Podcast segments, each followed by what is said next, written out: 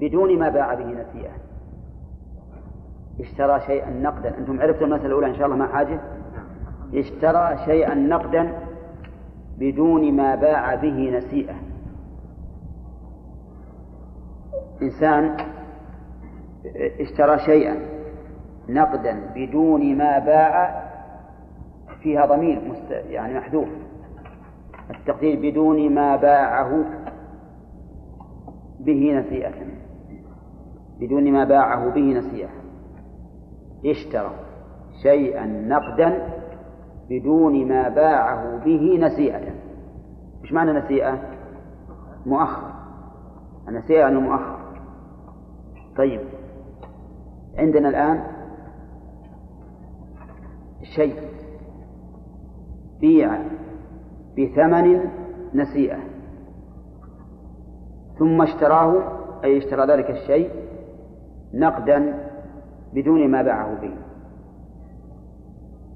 فهمتم المعنى الآن؟ المثال. أقل بدون أقل يعني. المثال بعت عليك هذا البيت بمائة ألف لمدة سنة. الآن بعت بإيش؟ نسيئة ولا مناقض نسيئة. رجعت إليك من الغد؟ واشتريته منك بثمانين ألفا نقدا. أعطيتك إياه اشتريته الآن؟ نقدا بأقل مما بعته به نسيئة. تصورت المسألة الآن؟ طيب. هذا لا يجوز. هذا لا يجوز. وهي مسألة العينة. هذه هي مسألة العينة. العينة عندنا يقولون إذا بدأ البلح بدأ يكون رطب يقول طاحت العينة. هل المراد هذا؟ آه العينة وش العينة؟ العينة مأخوذة من العين. العين وهو النقد نعم.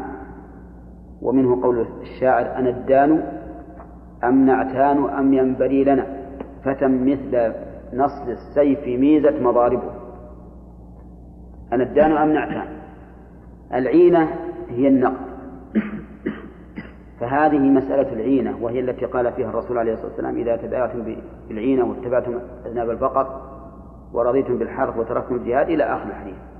سلط الله عليكم. ذلا لا ينزعه من قلوبكم حتى ترجعوا إلى دينكم. هذه مسألة العينة. مثالها بعت عليك بيتا بمائة ألف إلى إيش؟ سنة. متى آخذ الثمن منك؟ بعد سنة. رجعت إليك وقلت أعطني البيت هذا بثمانين نقدا. خذ هذه الثمانين ها. هذه هي مسألة المؤلف وتسمى مسألة العينة هذه لا تجوز. الدليل الحديث الذي أشرت إليه إذا تبايعتم بالعينة. التعليل لأنها حيلة ظاهرة على الربا. ولهذا قال ابن عباس فيها دراهم بدراهم دخلت بينهما حريرة يعني ثياب.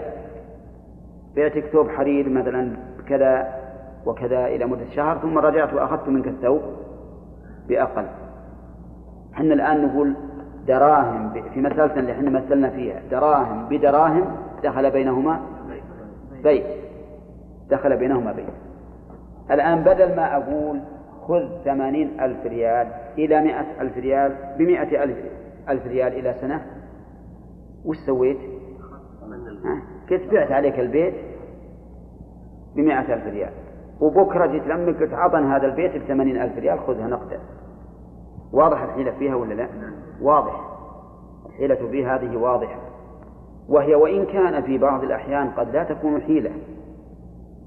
لكن العبرة بالظاهر يعني ربما أني أبيع عليك هذا البيت بمئة ألف إلى سنة ثم بعد شهر ترغب عنه. ما تبيه ما جاز لك البيت وتبي تبيعه. طلعته بالسوق يحرج عليه وأنا اشتريته بثمانين الحيلة هنا بعيدة ولا لا؟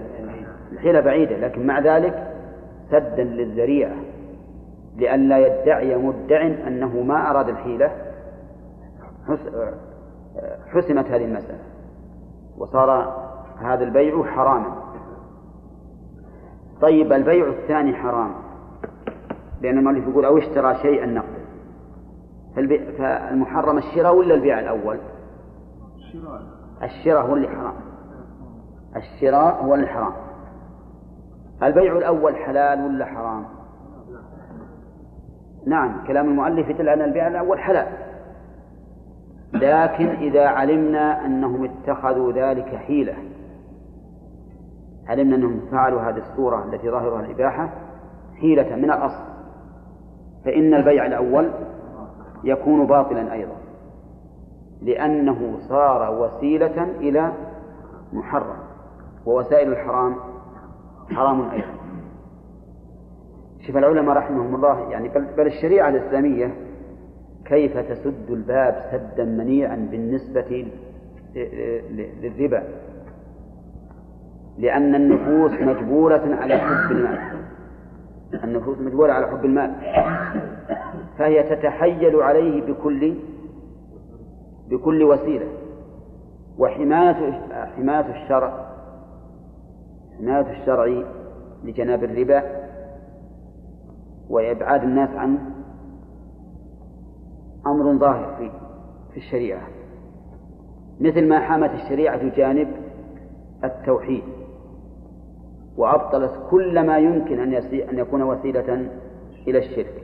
كذلك في الربا حيث إن النفوس تطلبه وتحبه سدت الشريعة كل باب يمكن أن يوصل إلى الربا.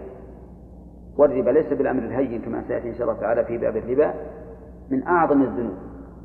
ما يوجد عقوبة ما يوجد معصية علقت عليها عقوبة وهي دون الكفر مثل الربا. نعم. طيب هذه إذا إذا إذا شيء نقدا بدون هو انتهى الوقت. بدون ما باع به نسيئة فإنه لا يجوز. لكن قال المؤلف لا بالعكس. لا بالعكس. العكس ما هو؟ اشترى شيئا. ها؟ بأكثر. ويحتمل عكس آخر أنه باعه بنقد فاشتراه بمؤجل. لأن كلمة لا بالعكس لا تعني لا بأكثر. لا تعني لا بأكثر فقط بل يحتمل أنها عكس مسألة العينة ويحتمل أنها عكس الأقل. عرفتم؟ والله ما أدري طيب مثال ذلك. بعت عليك هذا هذا الشيء هذا البيت بثمانين ألفا نقدا. بثمانين ألف نقدا. نقدا أعطيتني إياه ثم بعد أن بعت عليك بثمانين ألف نقدا اشتريته أنت بمئة ألف نسيئة. ها؟ اشترى الصاحب نعم. اشترى الصاحب الأول. الصاحب الأول. يكون هذا عكس مسألة العيد. هذه المسألة فيها عن الإمام أحمد روايتان. رواية بالجواز. نعم. ورواية أخرى بالمنع رواية بالجواز ورواية أخرى بالمنع أما رواية الجواز فيقول إن هذا إذا لم يكن حيلة فالأصل حل البيت لقوله تعالى وأحل الله البيت. وأما رواية المنع فإنهم يقولون فإنها فإن وجهها أنه لما حرمت مسألة العينة لكونها قد تكون ذريعة فهذه أيضا قد تكون ذريعة. وأما إذا اشتراها إذا باعها بثمن مؤجل واشتراها بأكثر منه نقدا فهذه لا شك أنها جائزة. أولا لأنه ما يمكن هذا يكون يكون إلا عن سبب. طيب لا بالعكس نقول كلمة لا بالعكس تحتمل معنيين. المعنى الأول لا لا بأكثر. والمعنى الثاني عكس مسألة العينة وش معنى لا بأكثر؟ بعت عليك هذا البيت بمئة ألف إلى سنة. إلى سنة. عرفتم؟ ثم اشتريته منك بمئة وعشرين نقدا. يجوز ولا لا؟ يجوز هذه. ما, ما فيها محذور إطلاقا. لكن هل يمكن أن يقع هذا؟ لا يمكن يمكن. لا ما تحصل يمكن تزيد الأشياء. هذا البيت بعته عليك بمئة ألف ريال لأن الأشياء رخيصة. ثم زادت ارتفعت قيمة العقار واشتريته منك بمائة وعشرين نقدا. هذا ممكن. عليكم السلام. فإذا كان ممكنا فإنه جائز. طيب عكس مسألة العينة وش أن أبيع عليك هذا البيت نقدا بثمانين. بيت عليك نقدا بثمانين أخذت الثمانين. اشتريته منك مؤجلا بمئة. صار ذمتي لك الآن مئة ألف ولا لا؟ وأنت وش عطيتن؟ ثمانين. في احتمال أن تكون حيلة. ولهذا صار فيها عن الإمام أحمد رحمه الله روايتان. رواية بالجواز ورواية بالمن أيهما أقرب إلى الصواب؟ ها؟ الأقرب المن لأنه كما يتحيل في الأولى يتحيل في الثانية بلا شك. نعم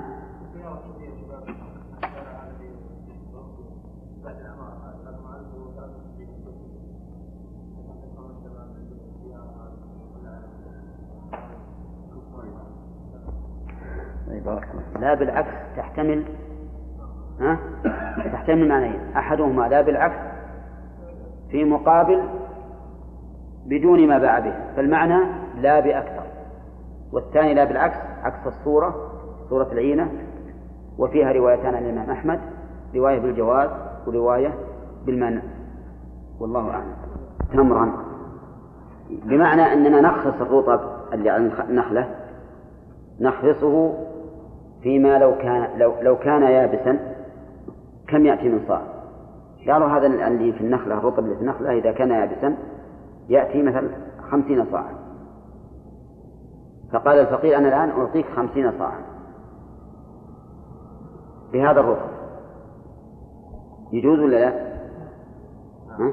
يجوز إذا كان ما عنده فلوس محتاج الآن أما إذا كان عنده فلوس فإنه لا يجوز لأن النبي صلى الله عليه وسلم سئل عن بيع التمر بالرطب فقال أينقص إذا جف؟ يعني أينقص الرطب إذا جف؟ قالوا نعم. فنهى عنه. الحاصل إن الشيخ الإسلام رحمه الله كلامه أقرب إلى الصواب وهو قول وسط بين القولين. نعم. يقول المؤلف اشترى شيئا نقدا بدون ما باع به نسيئة. صورة المسألة. ما حضر طيب. اشترى شيئا نقدا بدون ما باع به محمد. وصورة المسألة. اشترى شيئا نقدا بدون ما باع به نسيئة. صورتها لا ما ما أريد اسمها. أنا أريد الصورة.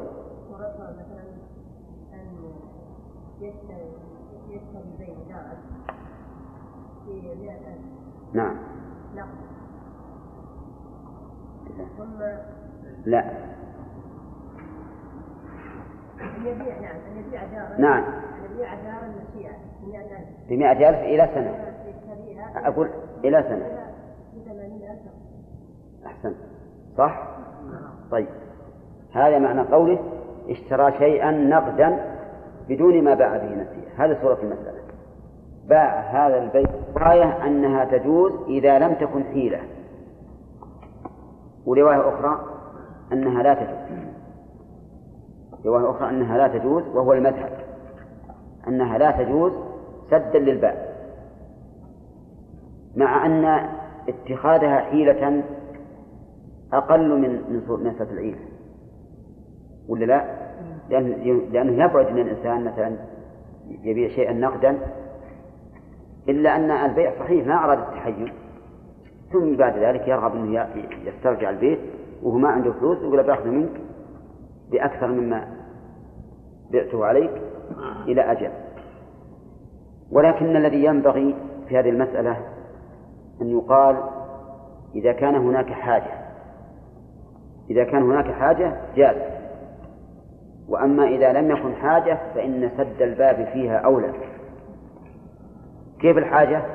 هذا الرجل الذي باع بيته انتبه باع بيته بثمانين ألف ريال. نقدا أخذ الدراهم. ثم إن الرجل فتش ما وجد بيت يصلح له. والدراهم التي التي سلمت له نفدت. فرجع واشترى البيت بثمن مؤجل. هذه حاجة ولا لا؟ حاجة. أما إذا كان عنده الثمن فإنه ينبغي أن تمنع. لئلا يتهاون الناس بمثل هذه الأمور فيتبايعون بالعينة. وهذه مسألة الربا كما قلت لكم من قبل. النفوس مجبولة على محبة الربح. فإذا سدت جميع الطرق كان ذلك أبلغ في الزجر. هنا قال المؤلف وإن اشتراه بغير جنسه. نرجع الآن للشرح الجديد درس جديد. اشتراه بغير جنسه أي اشترى الذي باع مؤجلا. اشتراه بنقد لكن بغير جنس النقد. بغير جنس النقد. مثل أن يكون قد باعه بذهب. فيشتريه بفضة. يقول المؤلف إن ذلك جائز. لماذا؟ لأن التفاضل بين الذهب والفضة جائز ولا لا؟ جائز. وإذا كان جائزا فلا حرج. لأن لأننا منعنا فيما إذا باع إذا اشتراه بأقل مما باعه نسيئة. واشتراه نقدا عللنا بذلك بأنه باع دراهم بدراهم مع التفاضل وجعل هذه السلعة جعلها واسطة فإذا إذا باع الإنسان دنانير دنانير بدراهم يجوز فيها التفاضل ولا لا؟ دنانير بدراهم يجوز فيها التفاضل؟ ها؟ دنانير بدراهم الدنانير ذهب والدراهم فضة. يجوز التفاضل ولا لا؟ يجوز. معلوم. ما في شك. ما حد يقول بيع الدرهم بوزنه ذهبا إذا يقول المؤلف إذا اشتراه بغير جنسه فلا بأس. وظاهر كلام المؤلف ولو كان جنسه مما يجري فيه ربا النسيئة. مما يجري ربا النسيئة فيه بينه وبين الثمن. فإنه يجوز. انتبهوا الآن. بعت هذا البيت بمئة دينار. مئة الدينار تساوي ألف درهم. ألف درهم. بعت عليه مؤجل بمئة دينار. تساوي مئة الدينار كم؟ ألف درهم.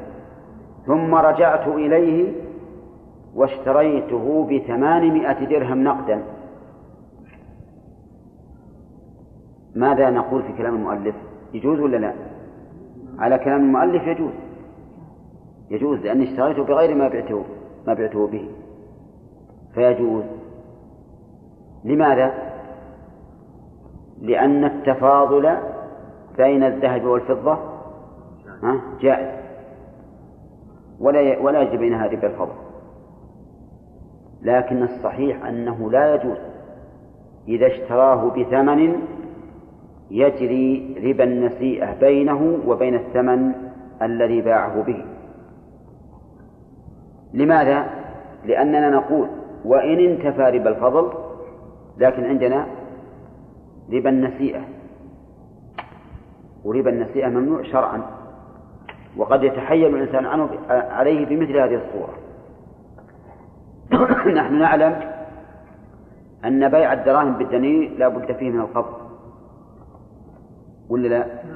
بيع الدراهم بالدنانير لا بد فيه من القبض فربما يأتي إنسان يقول أنا ما عندي درا ما عندي دنانير. أبيع هذا بدراهم؟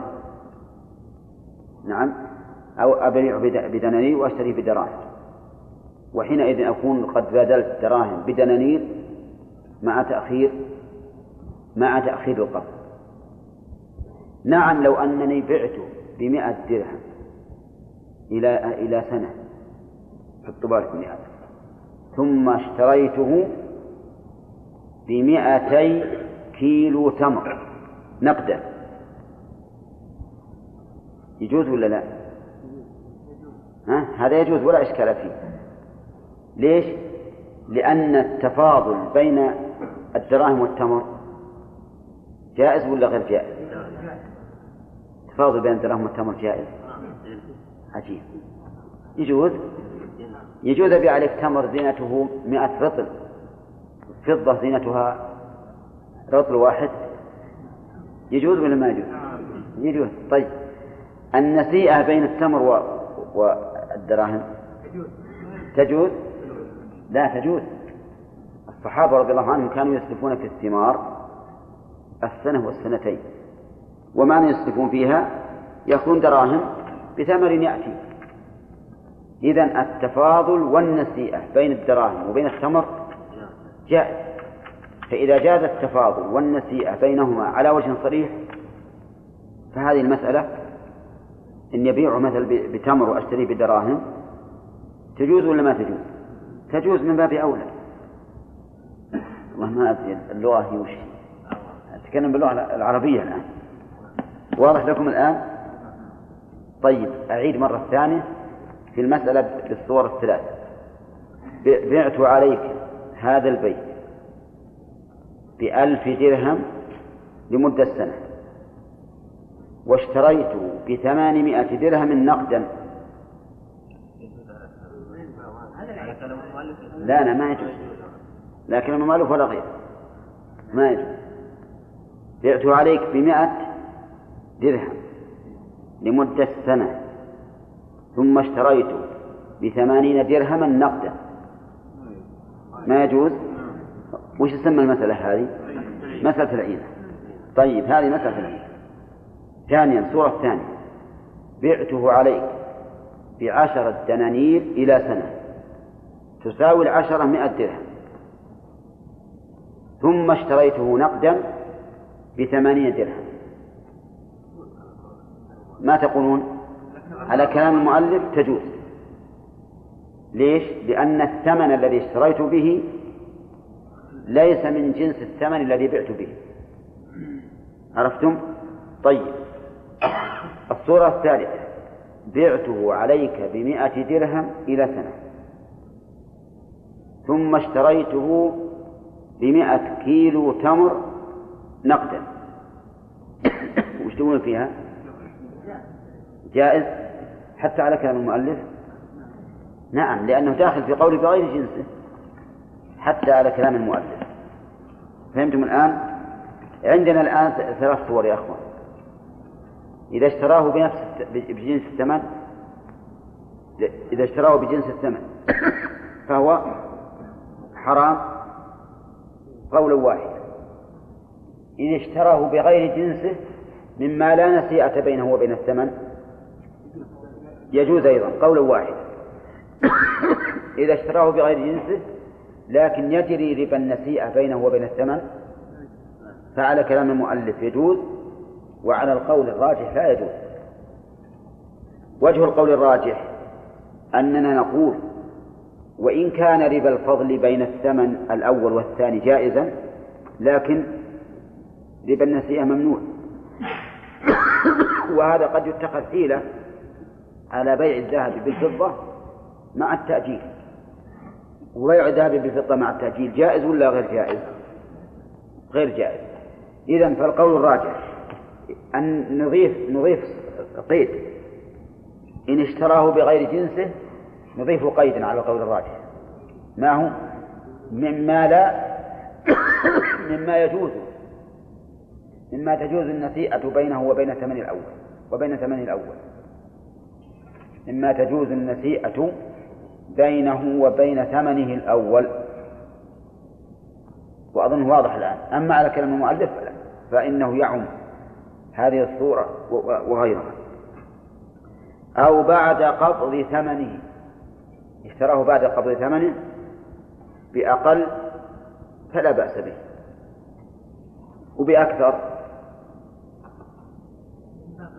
معلوم لا بأس به.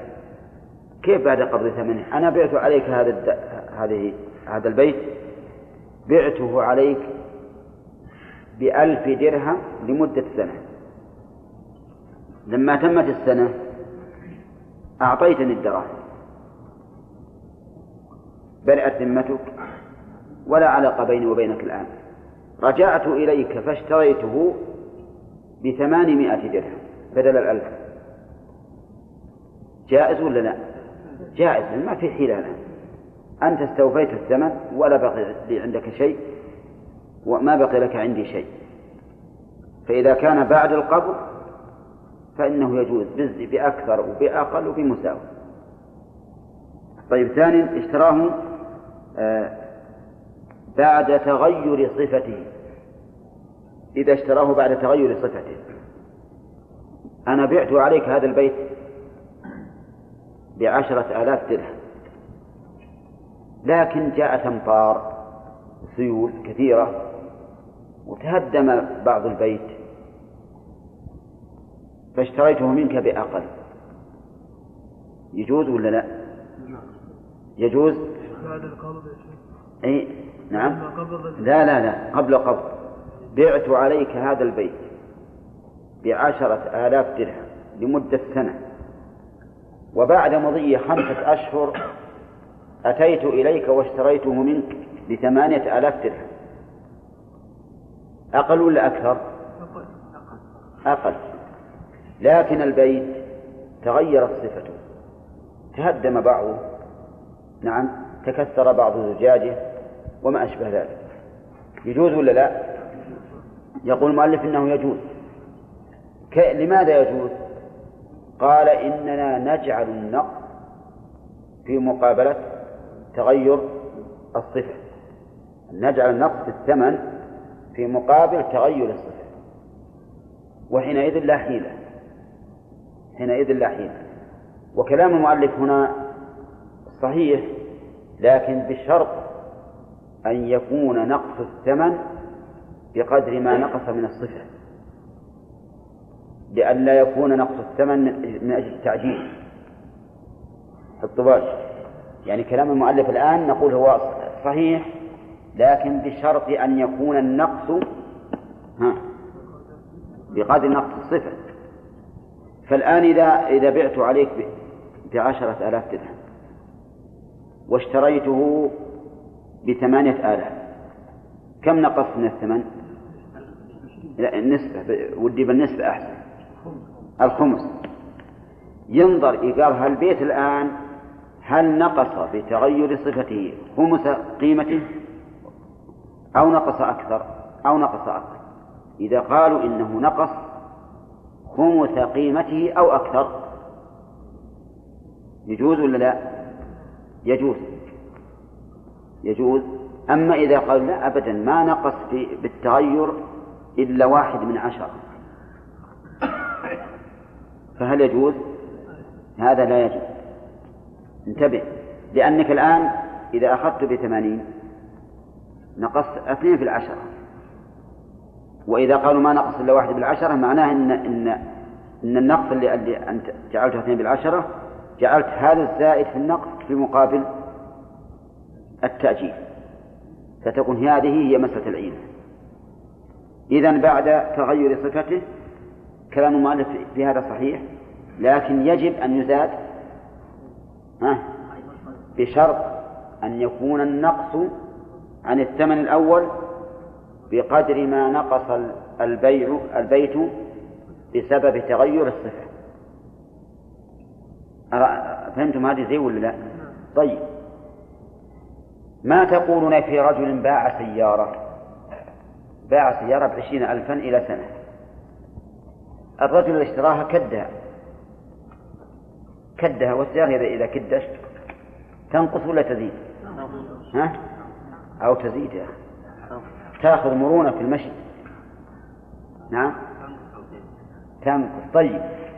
اشتراها نقدا. هي كم قلنا باعها بعشرين ألف. اشتراها نقدا بعد أن كدها ذاك مدة بخمسة عشر ألفا نقدا. تجوز ولا لا؟ على ظاهر كلام المؤلف أنه جائز بدون شرط. لكني قلت لا بد أن نشترط. الآن نقصت خمسة عشر من عشرين نقصت الربع. ها؟ فينظر هل إن السيارة نقصت قيمتها مقدار الربع بسبب استعمال الرجل لها أم لا؟ إذا قالوا ما نقصت إلا الخمس هل يجوز ولا لا؟ ها؟ ما يجوز. لأنك الآن نقصت من من من, من مقدار الصفة ويكون هذا النقص في مقابل التأجيل. فإن قالوا نعم السيارة الآن نقصت من الربع فأكثر. فيكون البيع حينئذ جائز. يكون البيع جائز. ترى هذه المسألة يقع فيها كثير من الناس لابد أنتم طلبة العلم تفهمونها جيدا. صار إذا باع إذا اشتراها بأقل مما باعها به بعد تغير الصفة ها؟ فهو جائز مطلقا على كلام المؤلف ولكن الصحيح أنه يجب أن يقيد ها؟ بأن يكون ما نقصه من الثمن بقدر ما مساويا لما نقصت بتغير الصفة. مساوية دقيقة. ما رأيكم في تغير السعر؟ تغير السعر. يعني مثلا أنا بعت هذه السيارة بعشرين ألفا إلى سنة. ثم نزلت السيارات. نزلت. فاشتريتها بخمسة عشر ألفا نقدا. هل يعتبر تغير السعر؟ يعني الرجل إلى الآن ما ما ما استعملها. ما استعملها. فهل نقول إن تغير السعر نقص؟ ها؟ أو لا؟ المذهب أنه ليس بنقص وأن العبرة بتغير الصفة نفسها نفس السلعة أما تغير السعر فهو ليس ليس متعلقا بذات المبيع فلا يعتبر لا يعتبر والقول بذلك جيد لأنه يخشى أن أحدا يتوهم أو يتحيل أو يدعي أن أسعار السيارات مثلا نقصت. فيقول أنا والله ما ما أعطيته أقل مما بعت إلا لأن السعر نقص. نعم. وعلى كل حال فإن قلنا بالجواز إن قلنا بأن تغير السعر كتغير الصفة فلا بد أن يكون النقص عن الثمن الذي باعه به مساويا لتغير السعر. فإن كان النقص أكثر فهو ما يجوز. طيب. أو بعد أثار صفته وش سؤالك؟ من اللي بسألته؟ محمد. اشتراه من غير مشتريه باع شيئا بثمن مؤجل بثمن. واشتراه بأقل لكن من غير مشتريه. من غير مشتريه. يعني اشتراه بأقل من غير مشتريه. بأقل من غير مشتريه. مثال ذلك بعت هذه السيارة بخمسة عشر ألفا لمدة سنة. ثم إن الذي اشتراها باعه على شخص. باع على شخص. بثمن أكثر أو أقل ما يهم. اشتريتها أنا من الشخص الثاني بأقل مما بعتها به نقدا. فاشتريتها بعشرة آلاف نقدا. يقول المؤلف إن هذا جائز وهو صحيح. لأن هنا ما في حيلة إطلاقا إذ أن المعاملة صارت مع طرف مع طرف ثالث. فعلى هذا إذا رأيت أن هذا الذي اشترى مني هذه السلعة بثمن مؤجل قد باعها فإنه يجوز لي أن أشتريها بأقل ولا حرج في ذلك. نعم. لا على شيء محرم. لا قصده إنه إذا اشتراه شراء حقيقيا بدون بدون أن يكون سوريا. أو اشتراه أبوه أبو البائع اشترى هذه السلعة بأقل. أنا مثلا بعت هذا البيت بمائة ألف إلى سنة. فاشتراه أبي بثمانين ألف نقدا. يجوز. لأن لأن لأنها الآن تعدد العقد تعدد العقد فالذي اشتراه غير الذي باعه. لكن بشرط أن لا يكون شريكا لابنه الذي باع هذا البيت. فإن كان شريكا له فكأنه هو الذي اشتراه. كأنه هو الذي اشتراه فلا يجوز. وكذلك لو اشتراه ابنه. ابن من؟ ابن البائع رجل باع هذا البيت بمئة ألف درهم لمدة سنة. ثم اشتراه ابنه ابن البائع بثمانين نقدا. يصح؟ نعم. لأن العقد صار مع ثالث فلا فلا محذور فيه. ولكننا نضيف إلى هذا الشرط الشرط الذي ذكرناه وهو أن لا يكون الابن شريكا لأبيه. فإن كان شريكا فإنه قد دخل ملكه. فلا يجوز. خلاصة هذا البحث أنه أن الأشياء التي قد تكون وسيلة إلى الربا فهي حرام. وإنما قلنا بالتحريم سدا لذريعة الربا. لأن الربا مما تدعو النفوس إليه. فإذا حجز بهذه الحواجز فإن ذلك يكون تقليل له وربما إعدام يكون إعداما له نعم ها؟ يكون كما لو اشتراه هو فإذا قال لابنه يا بني اذهب فاشتريه صار وكيلا له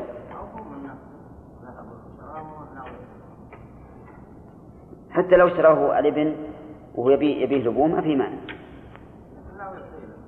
إيش؟ أصلا الكاسب الكاسب الآن من وراء ذلك مو الأب. الكاسب الإبن. ما ما له دخل. إلا إذا كان وكيلا أو شريكا. إذا كان وكيلا فهو, فهو قائم مقام البائع وإذا كان شريكا فإن جزءا منه سيعود إلى البائع ثم قال المؤلف باب الشروط في البيع. الشروط جمع شرط وهو في اللغة العلامة ومنه قوله تعالى هل ينظرون إلا الساعة أن تأتيهم بغتة فقد جاء أشراطها. أي علاماته. وأما في اصطلاح الأصوليين فالشرط هو الذي يلزم من عدمه العدم ولا يلزم من وجوده الوجود. الذي يلزم من عدمه العدم ولا يلزم من وجوده الوجود. ويختلف عن السبب بأن السبب يلزم من وجوده الوجود. ويشتركان في أنهما يلزم من عدمهما العدم.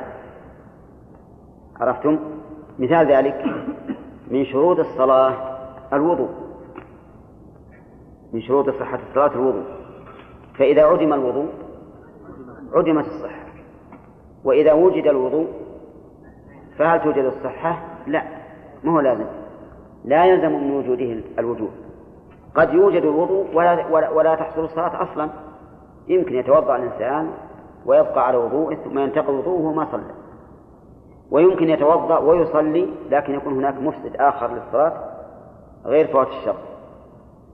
طيب وأما الشرط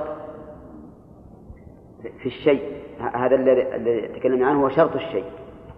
شرط الشيء هو ما يلزم من عدمه العدم ولا يلزم من وجوده الوجود. وأما الشرط في الشيء فهو غير شرط الشيء. لأن شروط البيع مثلا نضرب مثلا فيما نحن فيه. شروط البيع السابقة يلزم من عدمها ها العدم. ولا يلزم من وجودها الوجود لأن قد تتم قد تتم الشروط ويوجد مانع من الموانع. كما لو تمت شروط البيع كلها لكن وقع البيع بعد نداء الجمعة الثانية ممن تلزمه الجمعة. هل يصح البيع؟ لا. طيب إذن شروط البيع هي التي يتوقف عليها صحة البيع. اضبط. شروط البيع من وضع الشرع ولا من وضع المتعاقدين؟ من وضع الشرط فلا يمكن الانفكاك عنها. ما يمكن إلغائها ولا يمكن إضافة شيء إليها فهي مأخوذة من الشرع. إلغاؤها غير ممكن وإضافة شيء إليها غير ممكن. أما الشروط في البيع فهي شروط فيه يعني شروط حصلت فيه ولهذا جاءت في أداة الظرفية فهي ما يتوقف عليه لزوم البيع. ما يتوقف عليه لزوم البيع لا صحته. يعني أن البيع يصح لكن هل يلزم أو لا يلزم؟ ينبني على هذه الشروط. فهي ما يتوقف عليه شروط لزوم البيع. هذا واحد. ثانيا شروط البيع الشروط في البيع. من وضع الشرع. ولا من وضع المتعاقدين؟ من وضع المتعاقدين. ولهذا يجوز إلغاؤه. ويجوز الزيادة فيها. بمعنى أن أحد المتعاقدين قد يلغي الشرط الذي شرطه على صاحبه. أولى وقد يشترط شرطا واحدا أو شرطين أو ثلاثة أو أكثر. فهذا هو الفرق بين شروط البيع والشروط في البيع. صار الفرق من وجهين. الوجه الأول أن شروط البيع يتوقف عليها صحة البيع بحيث إذا فقدت ما صح البيع وأما وأما الشروط في البيع فيتوقف عليها لزوم البيع. لأن من لأن من فاته مشروطه فله الفسخ. من فاته مشروطه من أحد المتعاقدين فله الفسخ. الفرق الثاني شروط البيع من وضع الشرع. فلا يجوز النقص منها ولا الزيادة فيها. الشروط في البيع من وضع المتعاقدين فيجوز تجوز الزيادة فيها ويجوز النقص منها ولا ما يجوز؟ ويجوز النقص منها وإسقاطها. الشروط في البيع خاضعة لشرط مهم وهو أن لا تخالف الشرط أن لا تخالف الشرط فإن خالفته فهي باطلة. لقول النبي صلى الله عليه وسلم كل شرط ليس في كتاب الله فهو باطل وإن كان مئة شرط. ولقوله المسلمون على شروطهم إلا شرطا أحل حراما أو حرم حلالا. فإذا الشروط في البيع يشترط فيها كلها ألا تكون مخالفة ها؟ عجيب. ألا تكون مخالفة للشرع. فإن خالفت الشرع فهي باطلة لأنه لا يمكن لوضع البشر أن وأن يخالف شرع الخالق. إذ لو أننا صححنا الشروط الفاسدة المخالفة للشرع لقدمنا وضع البشر على شرع الخلق الخالق سبحانه وتعالى. ولهذا قال المؤلف منها صحيح يعني ومنها فاسد. كلمة من هنا لإيش؟ للتبعيض. منها صحيح. وقد ذهب بعض النحويين إلى أن من التبعيضية اسم لأنها بمعنى بعض. وعلى هذا فتقول في منها صحيح من مبتدأ من مبتدأ. وخبره صحيح. وعلى المشهور تقول منها جار مجرور خبر مقدم وصحيح مبتدأ مؤخر. منها صحيح. ما هو الصحيح؟ الصحيح يقولون إنه في اللغة ضد السقيم. فلان صحيح فلان مريض. فلان صحيح فلان سقيم. لكنه في الاصطلاح ما ترتب عليه مقتضاه. كل شيء يكون نافذا يترتب عليه مقتضاه فإنه صحيح. فإنه صحيح. سواء كان شرطا أم عقدا. إذا كان إذا كان الشرط صحيحا فهل يجب الوفاء به؟ الجواب نعم يجب الوفاء به. دليل ذلك قوله تعالى يا أيها الذين آمنوا أوفوا بالعقود والأمر بالوفاء بالعقد أمر بالوفاء بأصل العقد وبشروط العقد أو بالشروط في العقد لأن الشروط في العقد من أوصاف العقد والأمر بالوفاء بالعقد أمر بالوفاء بأصله ووصفه أنتم فاهمين الآن؟ فإذا يجب الوفاء بالشروط في البيع إذا كانت صحيحة. والدليل على ذلك ما سمعت من الآية الكريمة. وقال تعالى وأوفوا بالعهد إن العهد كان مسؤولا. والشرط الذي اشترطه أحد المتعاقدين على الآخر عهد ولا لا؟ عهد. لأن أحد المتعاقدين تعهد بذلك لصاحبه. نعم. و وعلى هذا فنقول الصحيح من الشروط في البيع يجب الوفاء به ولكن وجوب الوفاء به هل هو من حق الله أو من حق؟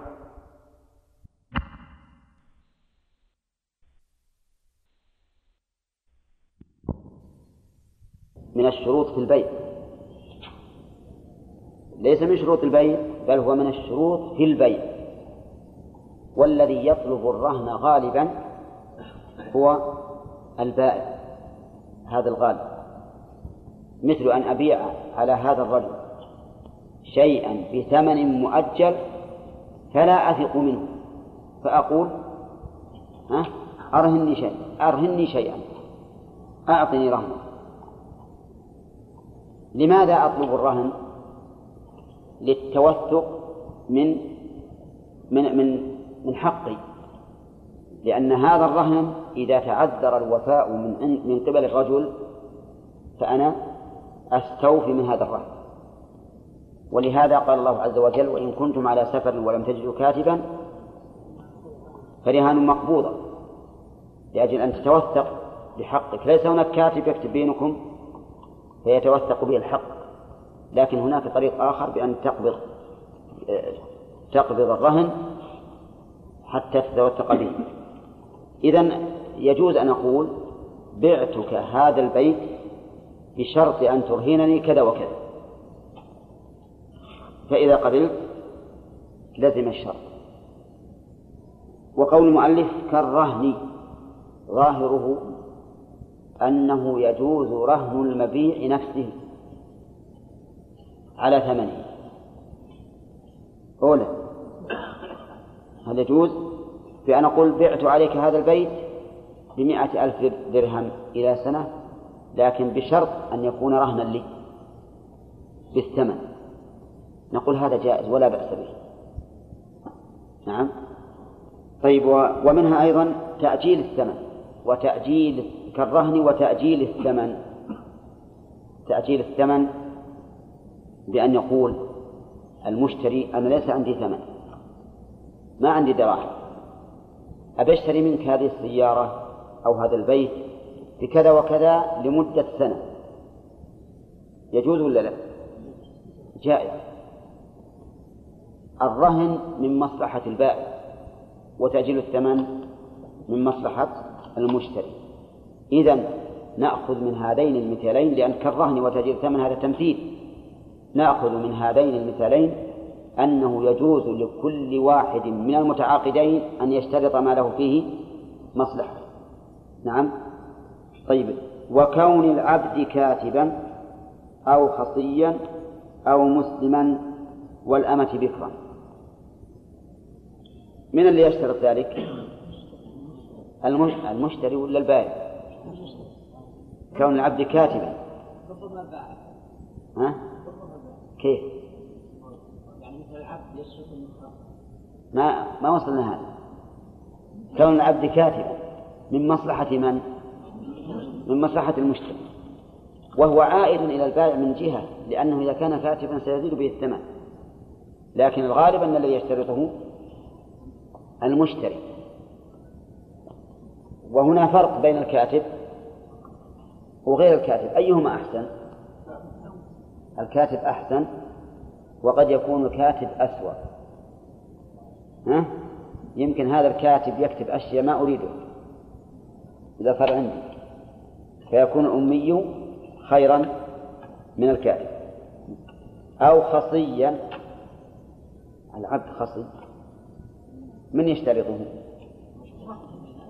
المشتري. لكن الثمن سيزيد يكون من مصلحة البائع. طيب لماذا تكون يكون الخصاء صفة مرغوبة في العبيد؟ لأسباب كثيرة. منها أن ذلك أكثر أمنا بالنسبة لأهل السيد ولا لا؟ يأمن عليه أكثر. ومنها أن لا ينشغل العبد بطلب النكاح. ومنها أن العبد إذا كان غير خصي ربما يطالبك بأن تزوجه. نعم؟ فالمسألة مشكلة إذا كان غير خصي إذا كان خصيا سلمنا من هذا كله. لكن يبقى النظر كيف يكون العبد خصيا؟ لأنه من المعروف عند أهل العلم أن السيد لو خصى عبده عتق عنه لو خصى عبده عتق عليه. لو قطع أنملة من أنامله عتق عليه. وهذا ما يعرف بالتمثيل. التمثيل بالعبد يوجب العتق نعم.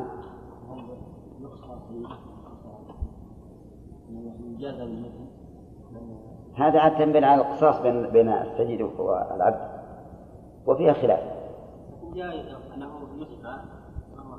اي نعم. أو سابقا على ملك السيد.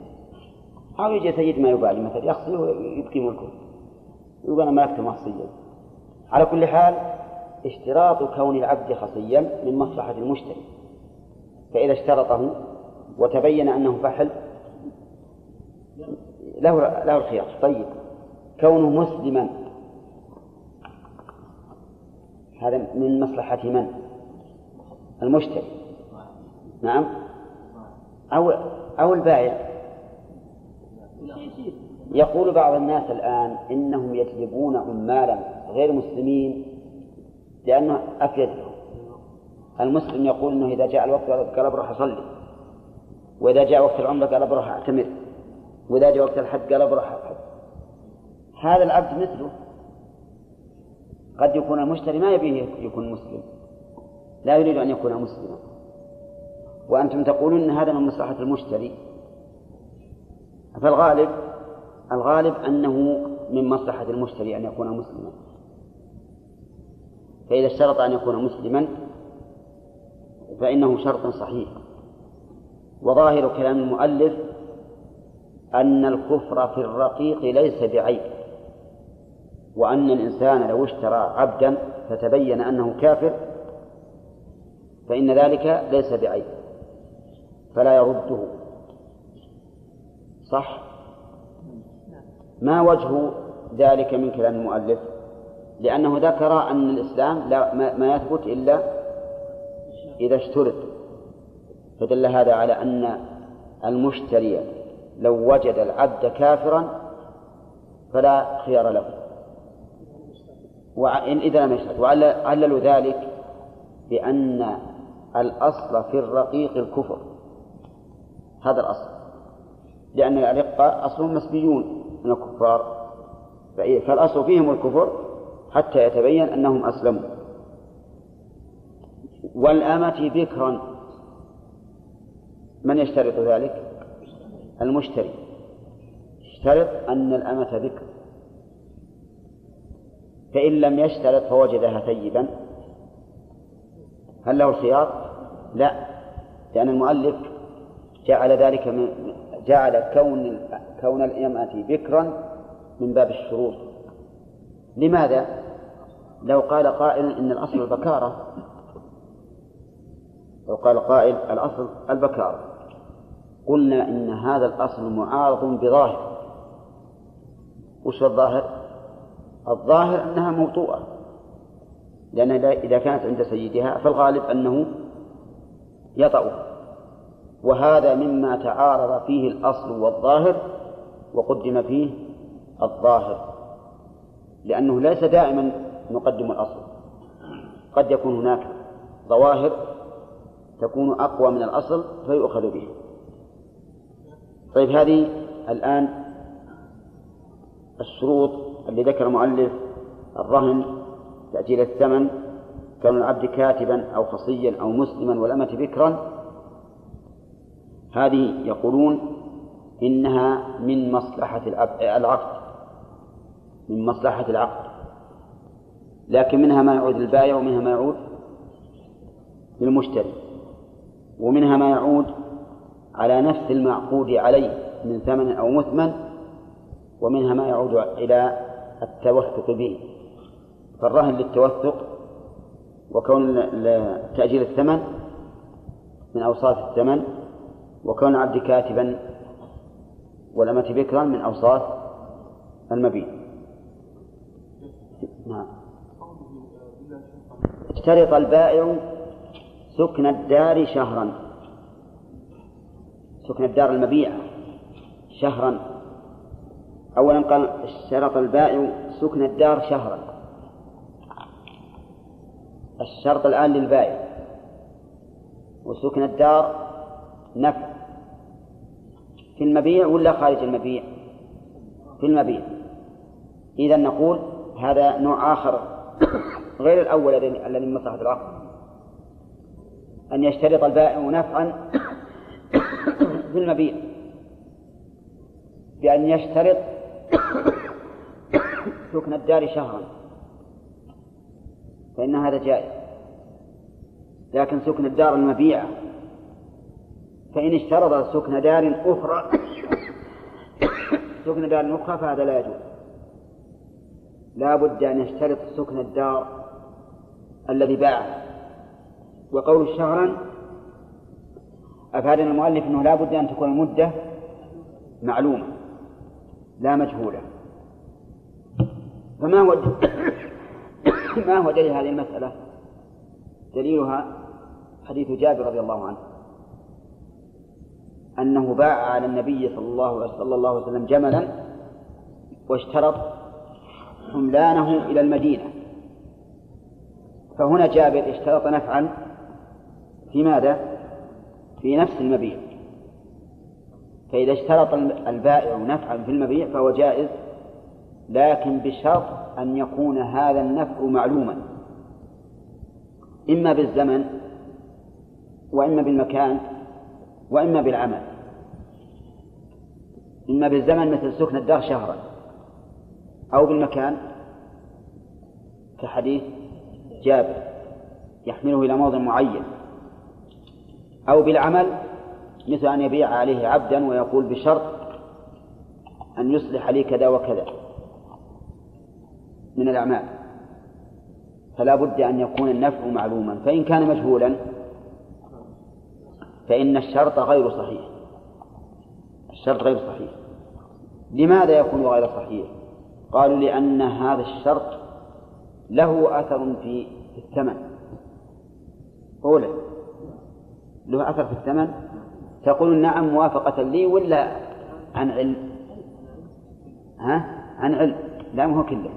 موافقة ما أريد يمكن أخطي طيب الآن إذا بعت عليك هذه الدار بمئة ألف واستثنيت سكناها لمدة سنة فإن معنى ذلك أن أننا نقصنا من ثمنها مقدار إيجار سنة فيكون له أثر في الثمن.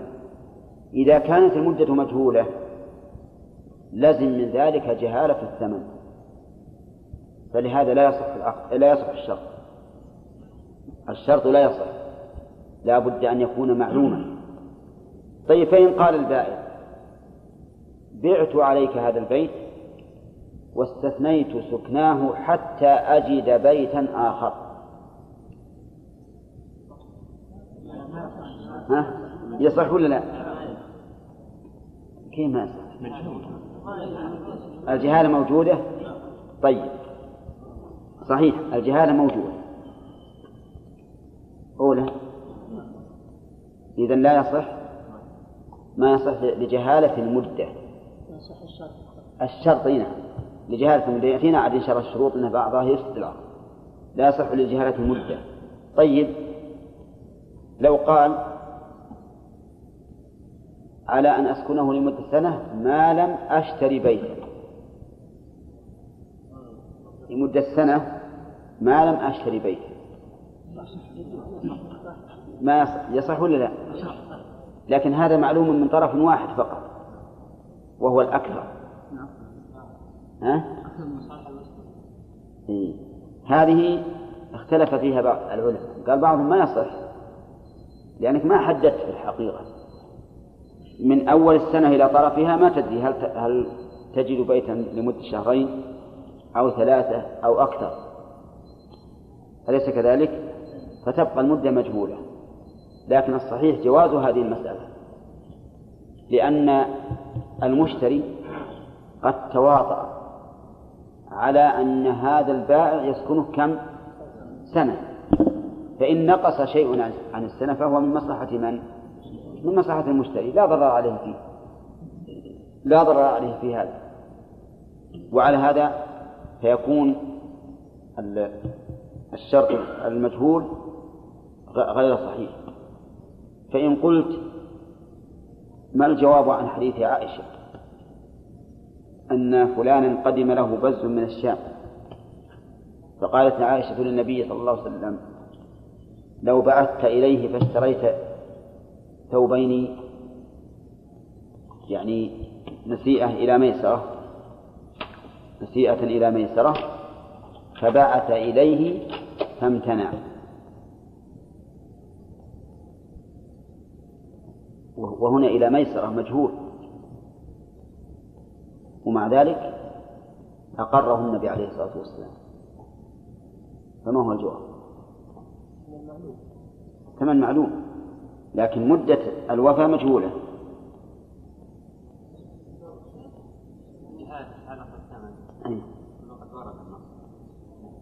لا.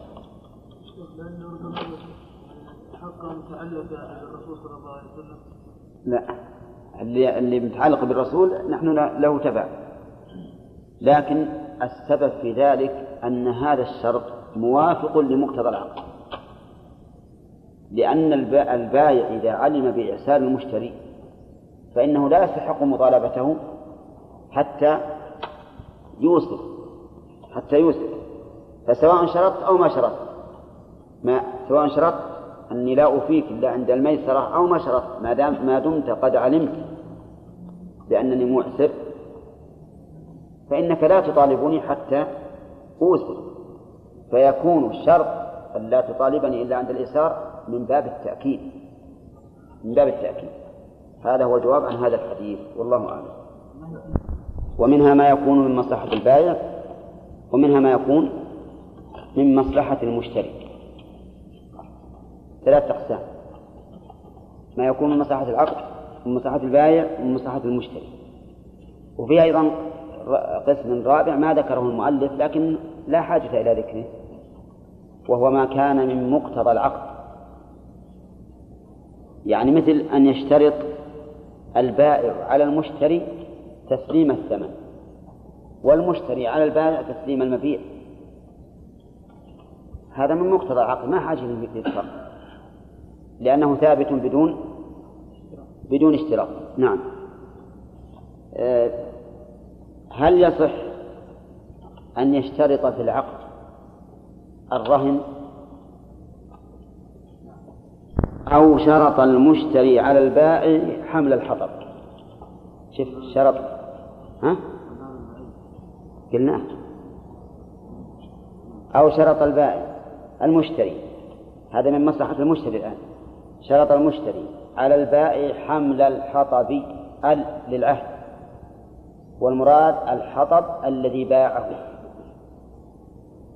المشتري شرط على البائع حمل الحطب الذي باعه. لأنه يشترط أن يكون النفع في المبيع نفسه. لا في شيء آخر. هذه واحد. طيب لو شرط عليه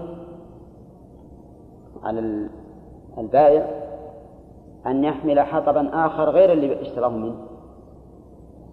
ها؟ فإنه لا يصح. إن لابد أن يكون نفعا في نفس المبيع. حمل الحطب أو تكسيره. تكسير الحطب. يعني اشترى من شخص حطبا وقال بشرط أن تكسره لي.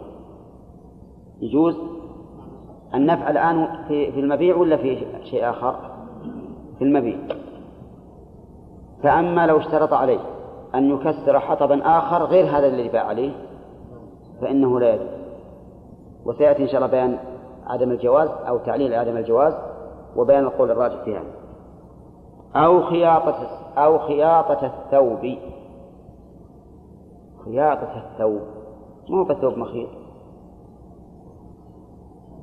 لا. لأن الثوب في اللغة القطعة من القماش. هو المخيط. نعم. فعلى هذا نقول خياطة الثوب يعني قطعة من القماش اشتراها واشترط على البايع أن يخيطها. يجوز؟ يجوز. فإن اشترط أن يخيط غيره فإنه لا يجوز لأنه خارج عن المبيع ولا بد أن يكون نفع في المبيع. أو شرط عليه تفصيله. كيف تفصيله؟ الخرقة مجملة. فإذا قطعت هذا للكم وهذا للجيب وهذا لكذا وهذا لكذا صار ذلك تفصيلا. فما تفصيلا يعني معناه أنك قطعها على الأجزاء أجزاء القميص نعم يجوز. مثل داخل في هذا. أي نعم. يقول أو تفصيله وإن جمع بين شرطين بطل البيع.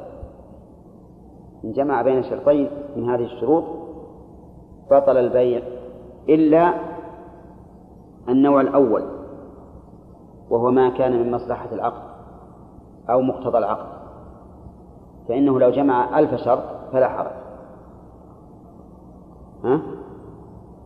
طيب إذا جمع بين شرطين من النوعين الأخيرين وهي أن يشترط البائع على المشتري نفعا في المبيع أو المشتري على البائع نفعا في المبيع. المشتري على البائع أو البائع على المشتري نفعا في المبيع. إذا جمع بين شرطين من هذين النوعين بطل البيع. مثال ذلك. اشترط على اشترط البائع أو اشترط المشتري على البائع حمل الحطب وتكسيره. ولهذا العبارة عند المؤلف أو تكسيره. اشترط على البائع حمل الحطب وتكسيره. ها؟ هذا جمع بين شرطين يبطل البيع. اشترى ثوبا من صاحب الدكان.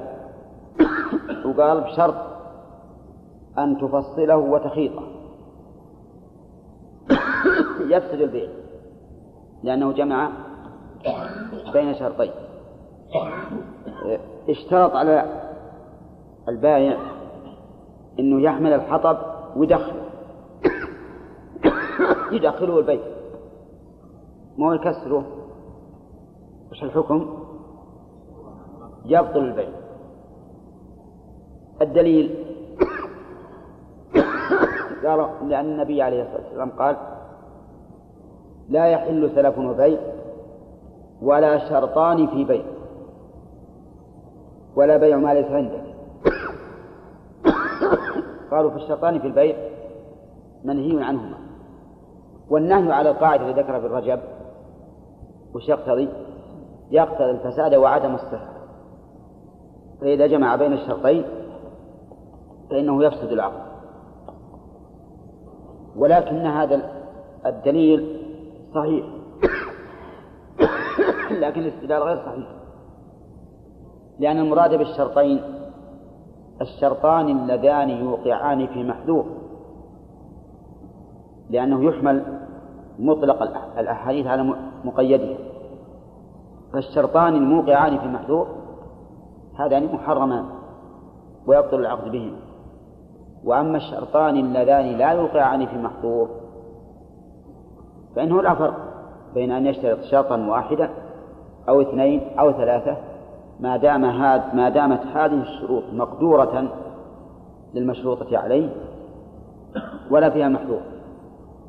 مثلا إذا جئت إلى الخياط وقلت اشتريت منك هذا القماش على أن تخيطه لي وش من لازم ذلك؟ ضروري التفصيل. هم يقولون ما يصلح. واجره أجرة, أجرة على أن يفصله نعم. والخياطة تبع للعقد لعقد البيع أو بالعكس. أما أن تجمع بين الشرطين فلا فلا يصح والجواب أن أن القول الراجح في هذه المسألة أنه يصح الجمع بين الشرطين. لأن لوجهين.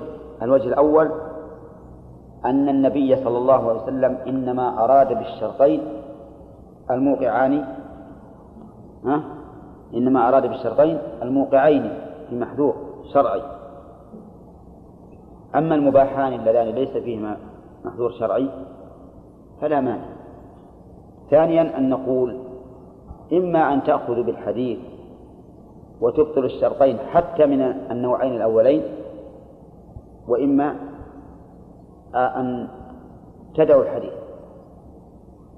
لو اشترط أن يكون العبد مسلما خصيا كاتبا. ثلاثة شروط يصح؟ يصح. ومع ذلك هذا هذه ثلاث شروط. كيف تكون هذه ما هذه تصح؟ وإذا قال احمل الحطب وكسره تقول ما يصح. أي فرق بينهما؟ كلاهما معلوم. وأما الشرطان اللذان يوقعان في المحظور فلا شك أنهما يحرمان ويبطلان البيع. مثل لو قال بعتك هذا الشيء بكذا وكذا على أن تبيعني إياه نقدا بكذا وكذا. يعني مسألة العينة هذا هو الشرطان في بيع. والصحيح أن الشرطين في بيع هما مسألة العين فقط. لأن فيه اشتراط. اشتراط منين؟ اشتراط من البايع على المشتري. وببيع عليك بمئة إلى أجل بشرط أنك تبيعه علي بثمانين نقدا. هذا فيه محذور شرعي لا شك. لأنه المحذور الشرعي صار صار بسبب الشرطين. ولولاهما ما كان محذورا.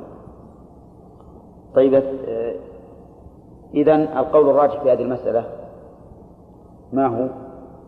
أنه يجوز الجمع بين الشرطين إذا كان معلومين وليس فيهما محذور شرعي. ويحمل الحديث على ما فيه المحذور الشرعي. نعم.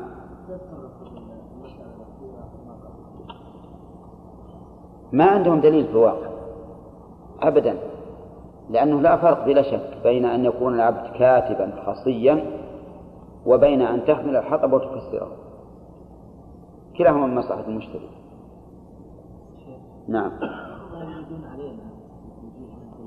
نعم. نعم. لا لا فيها أشياء ما ولهذا قلت لك الآن أنه هذان الشرطان لو انفرد أحدهما لكان حلالا المراد اللذان يحرمان باجتماعهما يعني يلزم المحذور باجتماعهما. ما هو معناه أنه إذا انفرد ولا صحيح؟ يرد علينا لو كان المقصود أن كل واحد منهما يحمل يحمل محذورا. لكن يكون المحذور باجتماعهما فقط. نعم. أي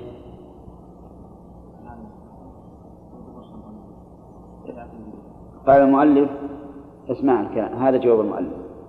ومنها فاسد يبطل العقد فاسد من الشروط في البيع ما هو فاسد. يبطل العقد إذا هو فاسد مفسد. الشروط اللي قبل فاسدة غير مفسدة إلا إذا جمع بين الشرطين فإنه يكون فاسدا مفسدا. مثاله كاشتراط أحدهما على الآخر عقدا آخر كسلف وقرض وبيع وإجارة وصرف. إذا اشترط على الآخر عقدا آخر. إذا اشترط أحدهما على الثاني عقدا آخر فسد البيع. يفسد البيع الأول والثاني. مثل قال بعتك بيتي هذا على أن تبيعني بيتك هذا. هذا لا يجوز لأنه شرط عليه عقد آخر. الدليل أن النبي صلى الله عليه وسلم نهى عن بيعتين في بيعة. نهى عن بيعتين في بيعة. وهاتان بيعتان في بيعة وما ورد النهي عنه فإنه يكون إيش؟ فاسدا. إذن إذا اشترط عليه عقد آخر ما صح. يقول المؤلف يستثنى من هذا الرهن. الرهن يجوز. لأنه من مصلحة العقد. فإذا بعت عليك هذا البيت بشرط أن ترهنني سيارتك فهذا جائز. السبب لأنه من مصلحة العقد وتابع له إذ أن المقصود به التوثقة فيجوز. ها؟ العكس ما هو. لأنه يجب إذا فك إذا فك الرهن يجب تعطيه رهنه لما أعطيته الفلوس اللي عليك يجب يعطيك رهن. يقول لا أعطيك هذا المرهون لا إذا قال لا يغصب ما ما يمكن يحبسه ليش يحبسه؟ يقول الشيء ابدا أنا الآن أعطيت الرهن وش وش وش تطالبني؟ أنت تريد اني ادعو لك يقول عقد آخر كسلف. سلف يعني قال بعتك بيتي هذا بعشرة آلاف ريال على أن تقرضني كذا وكذا. هذا ما يجوز. لأنه شرط عقدا آخر. فيكون بيعتين في بيع فلا يحل. وهذا الأخير فيه علة أخرى. هذا المثال فيه علة أخرى. وهي أنه قد يجر نفعا بالاستقراض يقول بعتك هذا بيتي بعشرة آلاف على أن تقرضني مائة ألف كيف الجر؟ لأنه ما راح يعطيه مئة ألف قرضا إلا وقد نقص من قيمة البيت صح؟ يعني ما يمكن يأخذ البيت بعشرة آلاف وهو يسوى عشرة ويبيع مئة ألف لا بد أن البيت يسوى اثنا عشر مثلا. يساوي اثني عشر لكن جعله له بعشرة لأنه بيقرضه مئة ألف. فيكون ذلك حيلة على إيش؟ على الربا. على القرض الذي جر نفعا والقرض الذي جر نفعا يكون ربا. فهذه المسألة نوافق المذهب عليه. أنه إذا اشترط عليه سلفا يعني قرضا فإنه لا لا يصح. نعم ترى أنا راح وهمي للقرض هنا المراد السلف السلم لأنه ذكر مؤلف القرض بعد. خلينا الآن نقرر القرض. إذا اشترط عليه قرضا فلا شك أنه لا يجوز لأنه حيل إلى أي شيء؟ إلى الربا. نعم. إذا اشترط عليه سلما وهو المراد بالسلف هنا. إذا اشترط عليه سلف فإنه لا يصح. وش مثال السلف؟ قال بعتك بيتي هذا بمائة ألف ريال. نعم. بشرط أن تسلفني ألف ريال بمئة صاع إلى أجل. نعم. أي. لا ما عندنا شيء. أي نعم. الله السلم فهمتوها الآن؟ السلم تعريفه أولا أن أقدم دراهم بسلعة مؤجلة. أقدم دراهم بسلعة مؤجلة. فأقول لك هذه مئة درهم بمئة صاع بر بعد سنة. المؤجل الآن الثمن ولا المثمن؟ المثمن. هذا هو السلم فأنا مثل بعت على هذا الرجل. بيتي بمئة ألف على أن يسلم لي عشرة آلاف ريال مثلا بمئة صاع أو بألف صاع من البر. ما تقولون؟ يقول المؤلف إنه لا يجوز. يقول إنه لا يجوز. والدليل أن النبي صلى الله عليه وسلم نهى عن بيعتين في بيعة.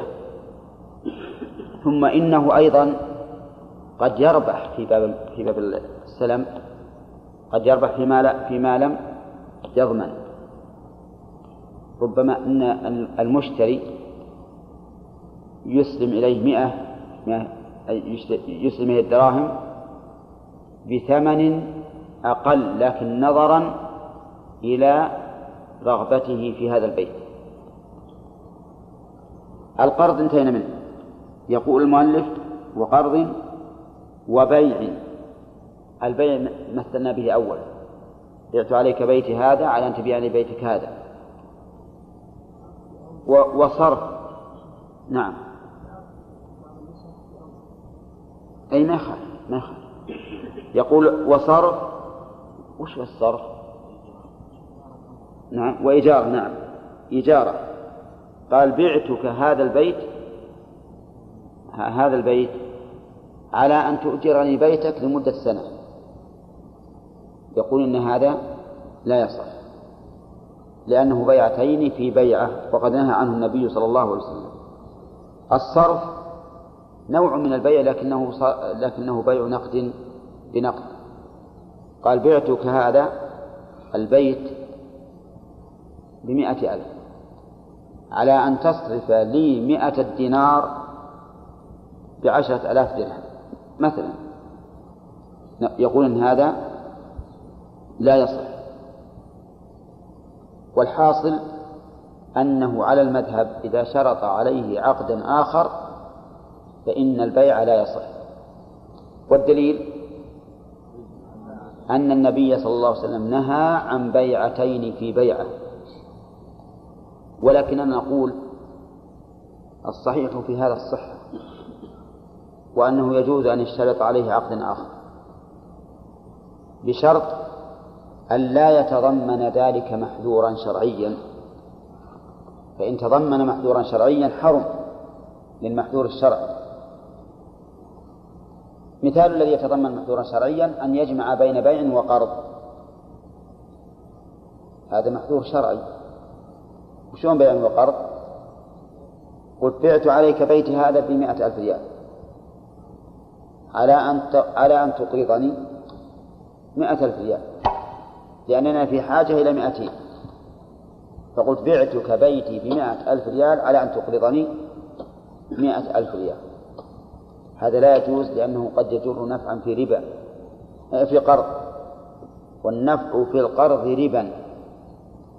وكذلك لو قال بعت عليك هذا الحلي بمئة درهم على أن تبيعني الحلي الذي عندك بخمسين أو بمئة المهم تبيعني الحلي. هذا أيضا لا يجوز لأنه حيلة على بيع الذهب بالذهب ها؟ متفاضلا في الغالب متفاضلا. فبدل ما إني أقول بعت عليك هذا الذهب بهذا الذهب مع زيادة ذهبت أقول بعت عليك هذا الذهب بشرط أن تبيع علي هذا الذهب. وهذا محذور شرعي فلا يجوز. وأما إذا جمع بين بيع وإجارة أو بيع وصرف أو بيع وسلم فلا فلا فلا وجه لمنعه لأن ما في محذور شرعي. بقي أن نقول ما هو الدليل على أنه جائز؟ نقول الدليل عموم قوله تعالى وأحل الله البيع. أحل الله البيع هذه عام. فمن أخرج أي صورة منها طالبناه بالدليل. وبقي علينا الإجابة عن دليل الذي الذي منع. نقول إن بيعتين في بيعة ليس متفقا عليه أنه بهذا المعنى. بل من العلماء من يقول إن بيعتين في بيعة أن يقول بعتك هذا بعشرة نقدا أو بعشرين نسيئة. فيقول هذا هو بيعتين أو هو بيعتان في بيعة. ومنهم من يقول إن بيعتين في بيعة هي مسألة العينة. مسألة العينة لأنها بيعتين أو بيعتان في بيعة. والصحيح أن بيعتين في بيعة هي مسألة العينة. كما اختاره شيخ الإسلام ابن تيمية رحمه الله وكما يدل عليه حديث أبي داود من باع بيعتين في بيعة فله أوكسهما أو الربا. تأمل الآن. بعت عليك هذا البيت بمائة ألف إلى سنة. هذه بيعة. اشتريته منك بثمانين نقدا. هذه بيعة الثانية والمبيع؟ واحد. فهو بيعتين فهو بيعتان في بيعة. يقول النبي عليه الصلاة والسلام فله أوكسهما أو الربا. ما أوكسهما الآن في هذا المثال؟ أقلهما يعني الثمانين. أو الربا إن أخذ بالمئة. فأنا مثلا إذا أخذت منك بمئة بثمانين إما أن أقتصر على الثمانين ولا أطالبك بالعشرين وإما أن آخذ الثمانين وأطالبك أعطيك الثمانين قصدي أعطيك الثمانين وأطالبك بالعشرين. صورة واضحة ولا لا؟ نعيد مرة ثانية. بعت عليك هذا البيت بمائة ألف إلى أجل. هذه بيعة. اشتريته منك نقدا بثمانين وأعطيتك الثمانين. هذه بيعة أخرى. الآن أنا بعت بيعتين في بيعة. لي أوكسهما أو الربا. وش أوكسهما؟ ثمانين. يعني إما أن أقتصر إما أن لا أطالبك بالعشرين وأقول الحمد لله سلعتي وصلتني والثمانين خذها وإما أن أطالب بالعشرين فأقع في الربا كأنني أعطيتك ثمانين بكم؟ صح؟ ثمانين بمئة. طيب. واضح الآن؟ هذا هو الذي اختاره شيخ الإسلام في تفسير الحديث وهو ظاهر. وأما قول الإنسان بعتك هذا بعشرة نقدا أو بعشرين نسيئة فلا بأس به. لأن لأنه لا يخلو إما أن نتفرق بدون قطع ثمن وإما أن نقطع الثمن من قبل من قبل التفرق. إن قطعنا الثمن قبل التفرق. وقلت أخذت بعشرة نقدا. فالبيعة واحدة ولا ثنتين؟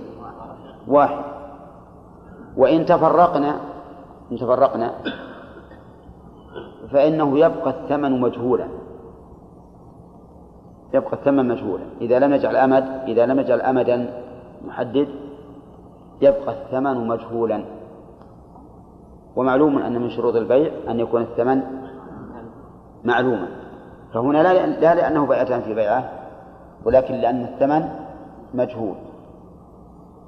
ولهذا لو لو أنه حدد قال مثلا بعتك إياه بعشرة نقدا أو بعشرين نسيئة ولك الخيار لمدة يومين. فهذا جائز لأنه ما في محذور. والله أعلم. أصل فيها الحد. لا في أصلها ولا في وصفها. هذا الأصل من مثل العبادات؟ العبادات الأصل فيها الحظر في أصلها ووصفها. لكن هذا الأصل فيه الحل. فإذا لم نعلم أن هذه الصورة داخلة فيما يقتضي المنع فإن فإننا نقول لمن منعها ها؟ أين الدليل؟ وفاسد مفسد وفاسد غير مفسد. الفاسد غير المفسد الفاسد المفسد تقدم. الفاسد غير المفسد يقول المؤلف إن شرط أن لا خسارة عليه. شرط الفاعل من؟ انتبه لا مو أقل مذكور. شوف المعنى. إن شرط أن لا خسارة عليه. ها؟ المشتري. لأن الملك سينتقل إليه فقد يخسر وقد يربح. اشترى شيئا من شخص وقال شرط إن ما عليه خسارة. يعني إن بعته ونقصت قيمته عن ثمنه فليس علي شيء. يقول المؤلف إن هذا لا يجوز. يفسد الشرط ولا يفسد العقد. يفسد الشرط لأنه خلاف مقتضى العقد. خلاف مقتضى العقد وش مقتضى العقد؟ مقتضى العقد أن الإنسان إذا ملك شيئا صار له غنمه وعليه غرمه وما هو الدليل؟ قال النبي عليه الصلاة والسلام الخراج بالضمان الخراج بالضمان فإذا إذا شرط المشتري أن لا خسارة عليه فإن هذا الشرط فاسد غير مفسد. وعندنا في ذلك دليل وتعليل. أما التعليل أما التعليل فلأنه مخالف لمقتضى العقد. وكل شرط يخالف مقتضى العقد فإنه باطل.